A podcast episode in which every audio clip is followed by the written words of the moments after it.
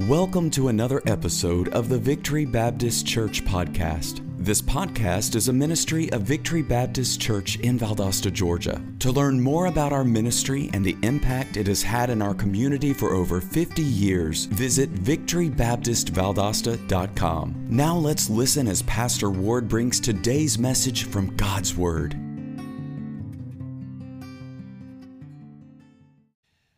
I'm reminded of the Great Commission. It said to do this it said to go into all the world and preach the gospel to every creature, baptizing them in the name of the Father and the Son and the Holy Ghost, teaching them to observe all things whatsoever I've commanded you.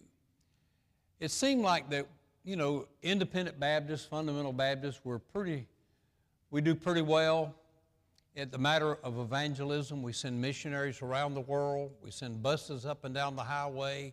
We pass out gospel tracts. We try to win souls.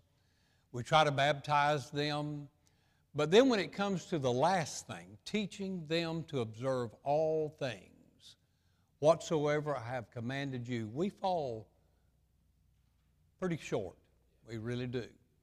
I wish that uh, in my ministry, if I had it all to do over again, and we don't, I don't think I get 45 more years at this. At least I hope I don't. And um, but uh, I would, uh, I, if I had, if I could go back, one of the things, and I, I challenge young preachers with this all the time: make sure that there's some teaching in your ministry. Preaching has its place, but teaching does as well. And I've never considered myself to be a, a a, great teacher. I'd love to be. And I've taught many subjects over the years. I've taught in school. I've taught here and there and everywhere. I've taught in a Bible college. And, and, but, uh, but I really feel like these studies, so take them to heart. I know when we come in here on Wednesday night, we're a little tired and exhausted. I am.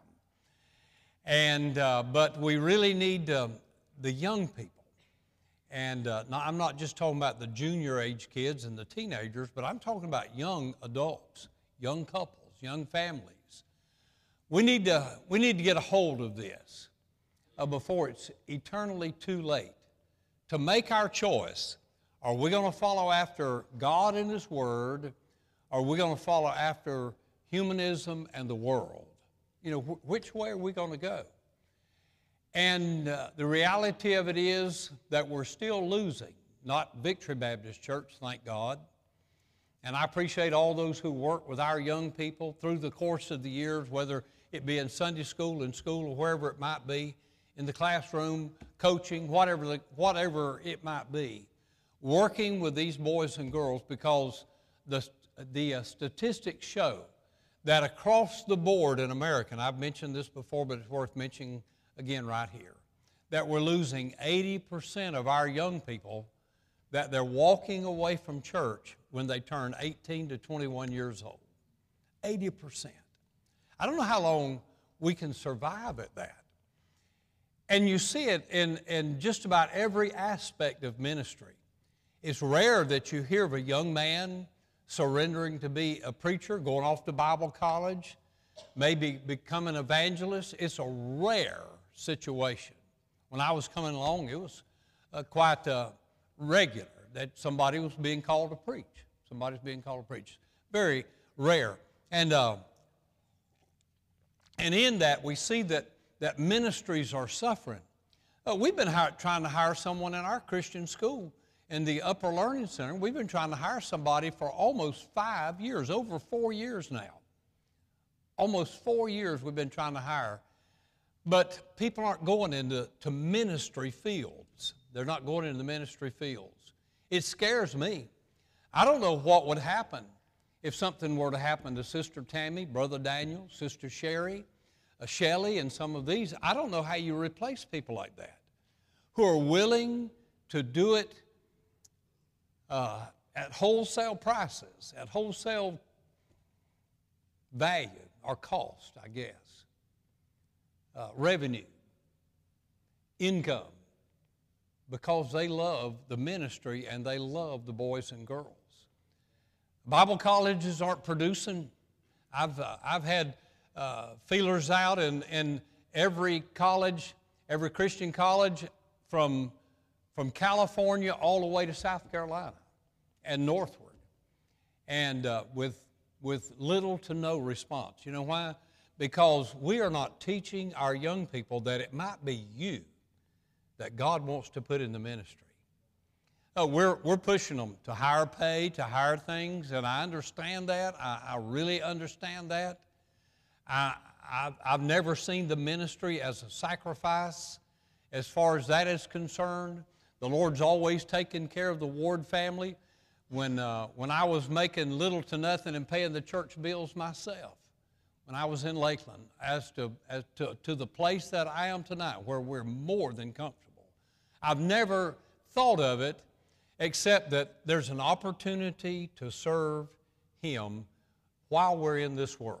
Now, I said all that to say this that we're not, that we're, we're, we're not giving our young people, our children at church, in our homes, in our Sunday school classes, uh, we're not, we're not, we're not in the, we're not training them first of all to follow Him. That's become a secondary, a secondary issue in our homes. You know, go get your education, go get you a good job, go do all these things, and you can be a great tither and give a lot of money to the work of the Lord, and that, that's good. There's not anything wrong with that. But I think at first, they should be introduced to the will of God for their lives, and, and then their pursuit uh, needs to be, first of all, the will of God for their lives. And the only way that you can do it is to look at this world through this book. And so it is important that we develop a biblical view of the world. Now, I've covered in the last few weeks, and I don't have time to go into review tonight, but I have very I just have a few notes tonight. I'm going to slow down. I went too fast. I covered, I, I looked at it, I covered 2,700 years last week on Wednesday night. 2,700 years in 32 minutes, I think. Yeah, the 2,700 years of philosophy and tradition and, and uh, humanism and all of those kind of things. And we carried you through the three stages of this humanistic uh, uh, revival in, in the world, not just in America, but in the world. And it's more prevalent tonight than it ever has been. This whole world, the part of the world that you and I know, is wholly given to humanistic views and humanistic responses, and uh, rather than, than thinking about, well, I do what I do because that's what the Bible says to do. That's not really part of our vocabulary anymore. We do it because it feels good and it works good and everybody else is doing it. That's, that's kind of the, uh, primitive view that we're taking that, that everybody, you know, everybody's going this way, so we got to go the way everybody else is going. So that's my preface for uh, these, these thoughts that I'm trying to share with you. And uh, some of it's academic stuff, some of it's some traditional stuff, and some of it's some Bible stuff.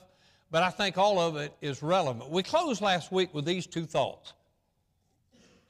And we were in Romans chapter number 12, be not conformed to this world, but be ye transformed. We took those two words, the word conformed and the word transform. We defined it, we explained it, we gave examples of it, and what it means to be conformed by a culture, as we're being today, conformed by culture. Culture. Or being transformed by training. That's, that's our little motto for this. Uh, our little breakout thought is either being conformed by the culture or we're being transformed by training. I, I, I, want, I wanted to stay with my alliteration and all those kind of things. And, uh, but it is, a, I, could, I could have said being transformed by teaching because that's the word the Bible uses. But the word disciple in the Old Testament is one that is trained, one that is trained. And so uh, we are being transformed by our training, or either we're being conformed by our culture. Which way are we going? I'm sad to say tonight that the world, for the most part, has chosen the wrong side, the wrong way. In my lifetime, I've seen huge, I started to say great, huge changes in the culture that you and I live in. And when I was a boy, some of the things were, that were kind of taboo or out there, they're just commonplace tonight. They're just commonplace. And uh, when I was a boy, I mean, even on the, on the television shows like uh, Dick Van Dyke and, and, and those kind of shows on television, uh, he and his wife, they, they, they had twin beds in their bedroom. I mean, one had a bed and the other one had a bed. Now, I don't recommend that for married, you know. Anyway, but back then, that's the way the culture was. And, uh, and the first curse words had just, had just come out uh, on television al- along that time, maybe a little bit. It was usually in the movies. It wasn't on, on, um, on network television. You didn't hear curse words and you didn't, you didn't, you didn't see the things that are, are symbolized in this day and hour. Our culture has changed so dramatically. Are you going to be conformed by it? Are you going to allow your children to be conformed by the culture they're living in?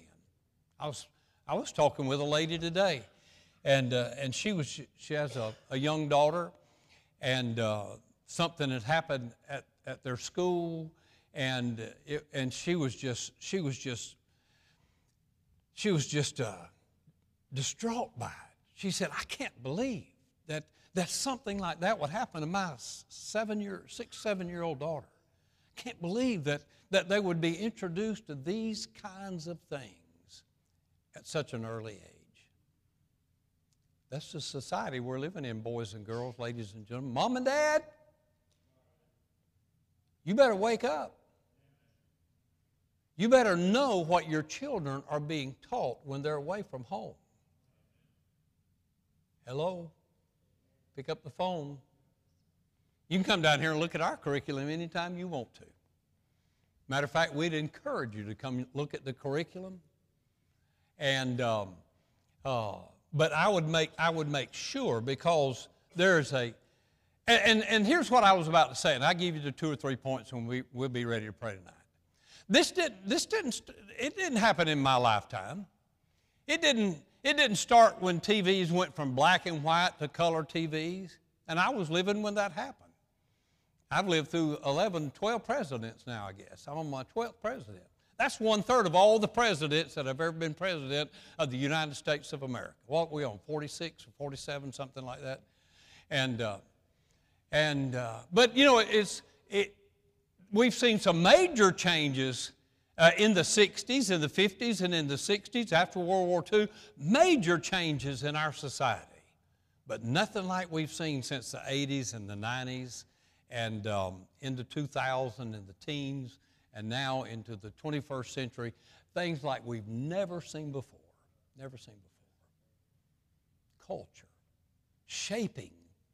But it didn't start then. It started 700 years before Jesus was born. I, I gave you all that history of this uh, hu- humanistic, the secular humanism, as you see it in, in, um, uh, in, in the academic world. And it's right here in our neighborhood. Culture is changing so rapidly.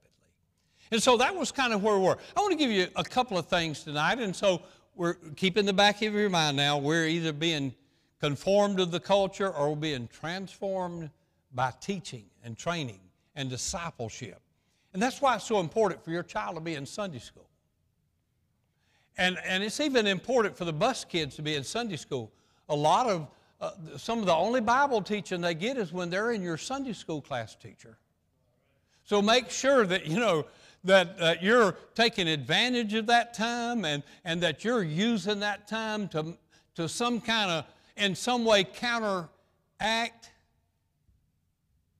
what they're getting from the world. It's the only hope they have. Just a little bit of Jesus goes a long ways. a long ways. Give them Jesus. Just give them Jesus. And so somebody asked me, and, and I, I don't think this was a, a, there are no dumb questions. No, no dumb questions. unless you get into politics. There's plenty of them there. There's no dumb questions in church. And, but somebody asked me, what, what, what do you mean by world view? What do you mean by worldview? And so I took up I took a minute to uh, write down the definition, a little bit of an explanation for it. Uh, it's actually a world and life view. It's not just viewing the world, but it's viewing life in the world. And I can say this that everybody has one. You may have never heard it, it you may have first heard it right here in this pulpit. I, have been hearing it for decades because I've been in, in education all my life. Oh, just, uh, just for about that many years, uh, I, I've been in education.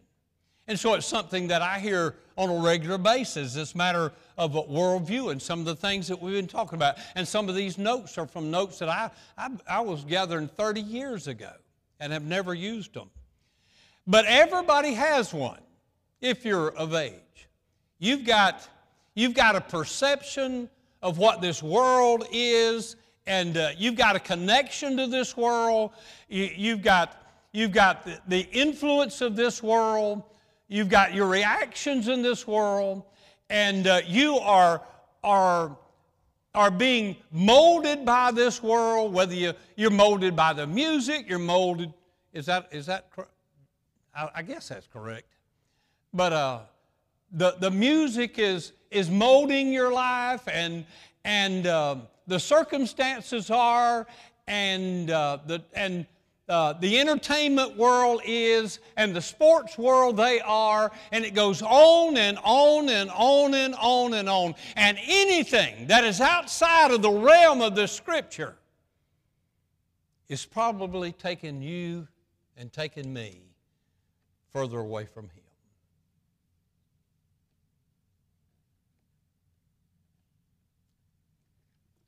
In the Old Testament, they called it idolatry.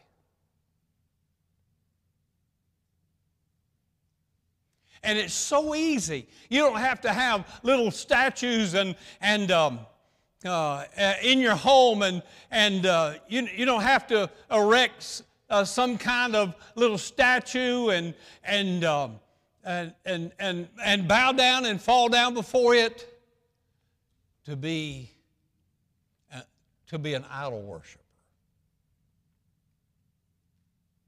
So we all have a worldview. Defined, it is, here's the definition of it a comprehensive set of claims of truth. And that's what we want to get to tonight. A comprehensive set of claims of truth that define reality. Truth and reality. And so there's where we begin to develop uh, what we believe and what we understand and, and, and, the place, and the place that we are in this world. And I'm, I don't want to confuse myself because I'm sure if I confuse myself, I'll certainly confuse you. But it is a, a complete or comprehensive set uh, of claims of what truth is. And we'll get to the scripture in a moment. And so it becomes this it is a person's outlook of life, it is a person's estimation of life. It is our interpretation of life. It is our belief about life. It is our living of life. All of those things, those five components that I just gave you, those are the things that determine where we are in this matter of am I, am I, am I looking at the world through the lens of secular humanism or am I looking at it through the lens of spiritual truth? And that's the defining point. That's the dividing line between the two the decisions that I make. Do I go to, the, do I go to God in prayer and counsel? Or I just kind of react by, you know, just by the seat of my pants, you know, just go, well, you know, that's the way we do it in our culture. And in many things, it's probably not that, uh, it's not that injurious to us. I mean, it, you don't have to, you know, you don't have to pray about or go to the, go to the, go to the scripture or come to the pastor for counsel to decide whether you're going to buy a new Ford or a new Chevrolet. By the way, Ford is the only one that's mentioned in the Scripture. Chevrolet is not in the Scripture, but Ford is.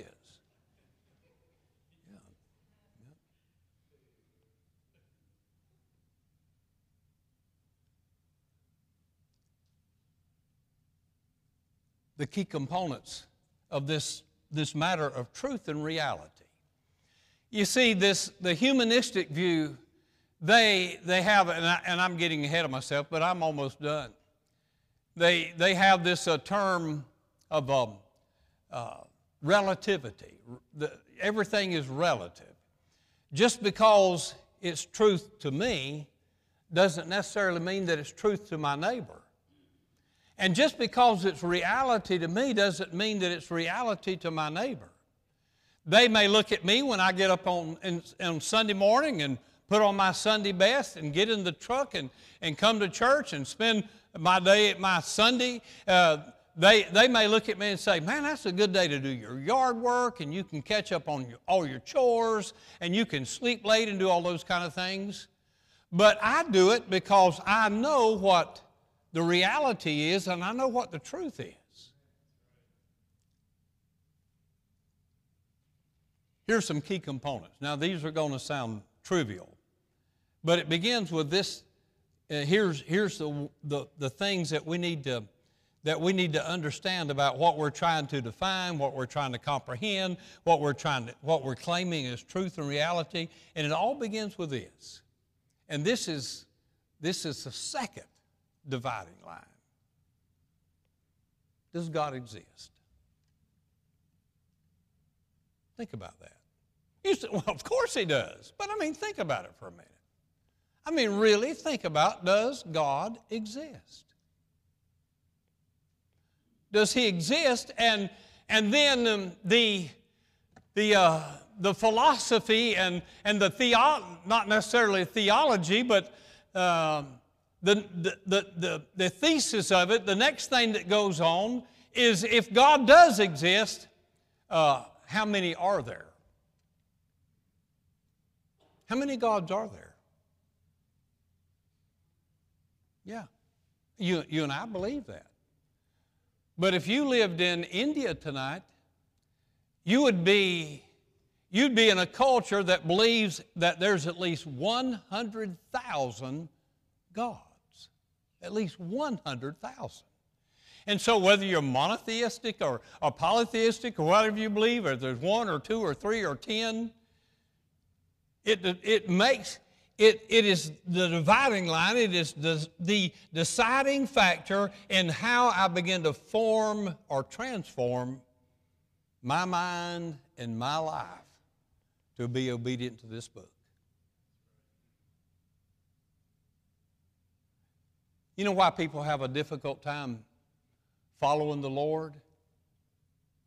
You, you know why people have a difficult time being faithful to church outside of sickness and work and all those kind of things? I mean, people just have a hard time getting up going to church. You know,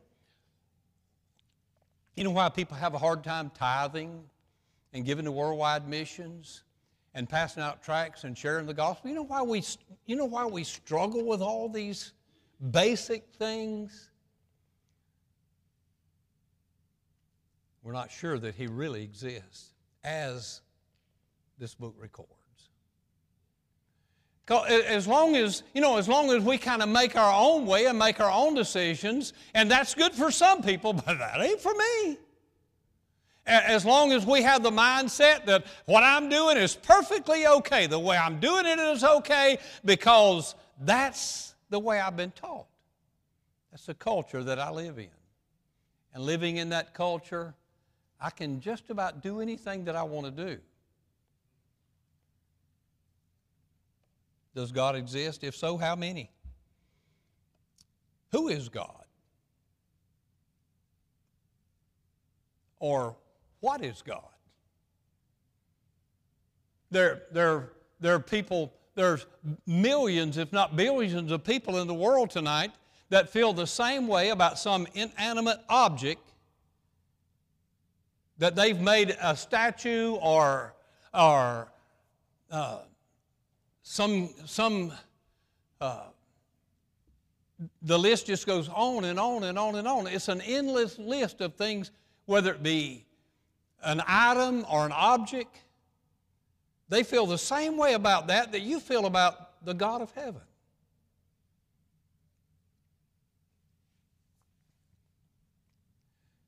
Fourth or fifth question, it's something like this Who are we? And uh, how did we get here? Uh, is and, and, and you say, well, you know, why does that make any difference? Why does it make any difference if there is a God and how did we get here? I believe that everything, that everything that we believe is based upon that God is the creator of the heaven and earth and He made me.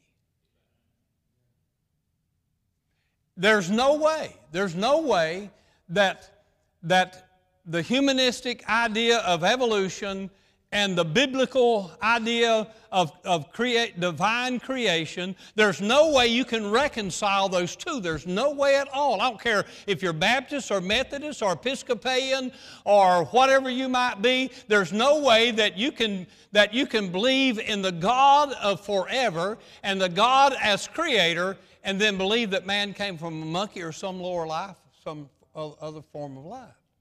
And yet there's, there's people, there's preachers that believe that, there's pastors that believe that. I've talked to them, I've talked to them, and they, because of culture that we live in, and that, you know, you've, you've, you've got to accept certain things.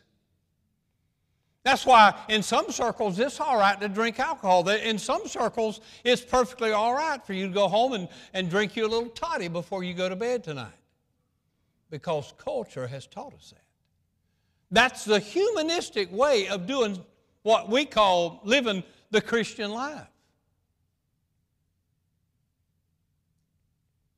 And so all of these things are, are part of it. But there's no way, there's no way, there's no way, there's no way, there's no way, there's no way that Genesis, if Genesis 1 1 isn't right and accurate and true, then we have no hope. In the beginning, God created the heaven and the earth. Matter of fact, all these things, let me give you these other two or three uh, very quickly, and I'll make a couple of closing statements. Why are we here? Uh, where are we going? Uh, does God communicate with man? If so, how does He communicate? Is there such a thing as prayer? Can we, re- can we, can we uh, hear the voice of God from His written word? All these questions are answered in this book. Every one of them. Matter of fact, they're all answered in the first five books of the Bible. Every one of these, these things that I just, I've seven or eight or nine of them, I don't even know how many they are. Matter of fact, I got those, the ones that I just called out, there, I didn't get them out of some, some uh, book about the Bible. I got them out of, a, a, a, it was a, a book written by a secular humanist. These things, he was a psychologist. I guess.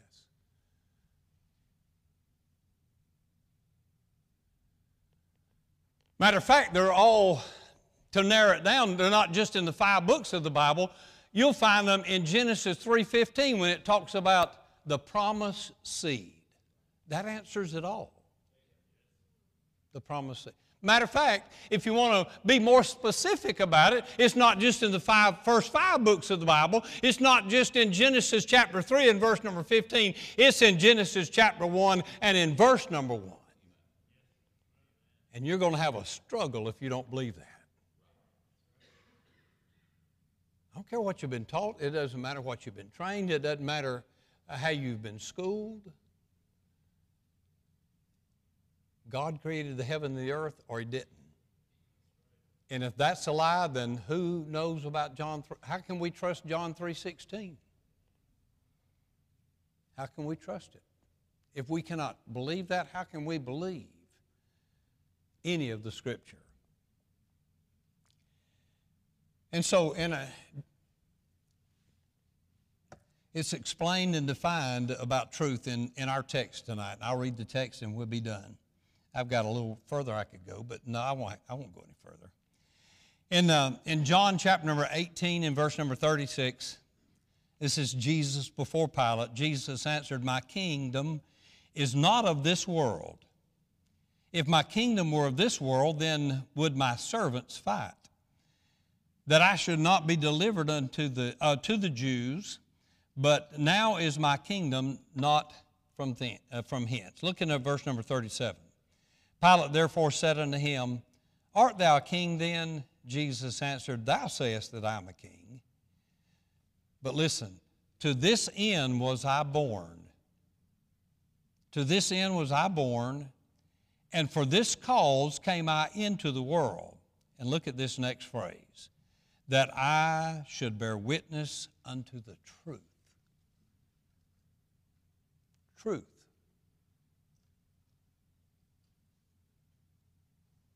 That I should bear witness unto the truth, truth, truth. Everyone that is of the truth heareth my voice. So now, he goes on in, uh, in uh, the next verse. Pilate saith unto him, What a question! What is truth? Now, we've made the full circle tonight. We, this comprehensive claims about truth and reality. And we have been bombarded. I mean, we have been flooded in the last 20 years, I'll say. In the last five years, I'll say, we have been bombarded with all kinds of things that are not reality and they are not the truth. They're not the truth. I'm not going I'm not going to open up any cans of worms tonight. But uh, but men can't have babies. Doesn't matter who says who says they can. They don't have babies. But there are people that will that will swear on before before Congress and, and, and people that have been placed in high positions that that whatever they say is taken as truth. When in reality, it's just a lie. It's just a lie. Our, our culture, sadly, has, uh, we've taken on, we've taken on a, a new culture in America where the truth is not of value, it's not important. Hey, I remember this. I know it's 8 o'clock. It's time to pray. I remember several years ago, back in uh, when uh, Mitt Romney was running for president of the United States of America. And uh, one of the senators from Arizona, I remember seeing the senator stand before the podium in the, in the, uh, in the House, and he said these words, and it went all across the news networks about Mitt Romney. He was doing pretty good until this point. And he said Mitt Romney has never paid any taxes in his lifetime. And that went all over the place. of course, he, Mitt uh, Romney, he lost the election. Less than two years later, I was just happened to be watching a television interview, and it was this same senator. He's, he's, he's not living now. It was less than two years. Maybe 18 months later, they were doing an interview on television, and that, that, that phrase came up that he had never paid any taxes. And they asked him about it. He said, with a little smirk on his face, like politicians have, he said, Well, it worked, didn't it? He said, I knew it wasn't true, but it worked. Just lies being thrown around, politicians just throwing lies out because all, if it gets 10 seconds on all the networks, it is seen by millions of people. And that's all, and then the word spreads in the neighborhoods, and they say, you know, if if these if these these uh, conservatives, if they, if they get elected, they're going to take away your Social Security. And they know that's not true. But it works. It works. And we've come to the place in our society and our culture to where it just doesn't matter about the truth anymore. Let's stand for prayer. I could go on and on. Father, we thank you for the day. We thank you for your blessings. Lord, I pray that you might transform us through your word. The metaphors, metamorphosis of your word, transforming us into a new creature, not yielded to the world, not guided by the world, but bought and paid for by our wonderful Savior. We're not our own. We're bought with a price. Lord, help us to glorify you in this body.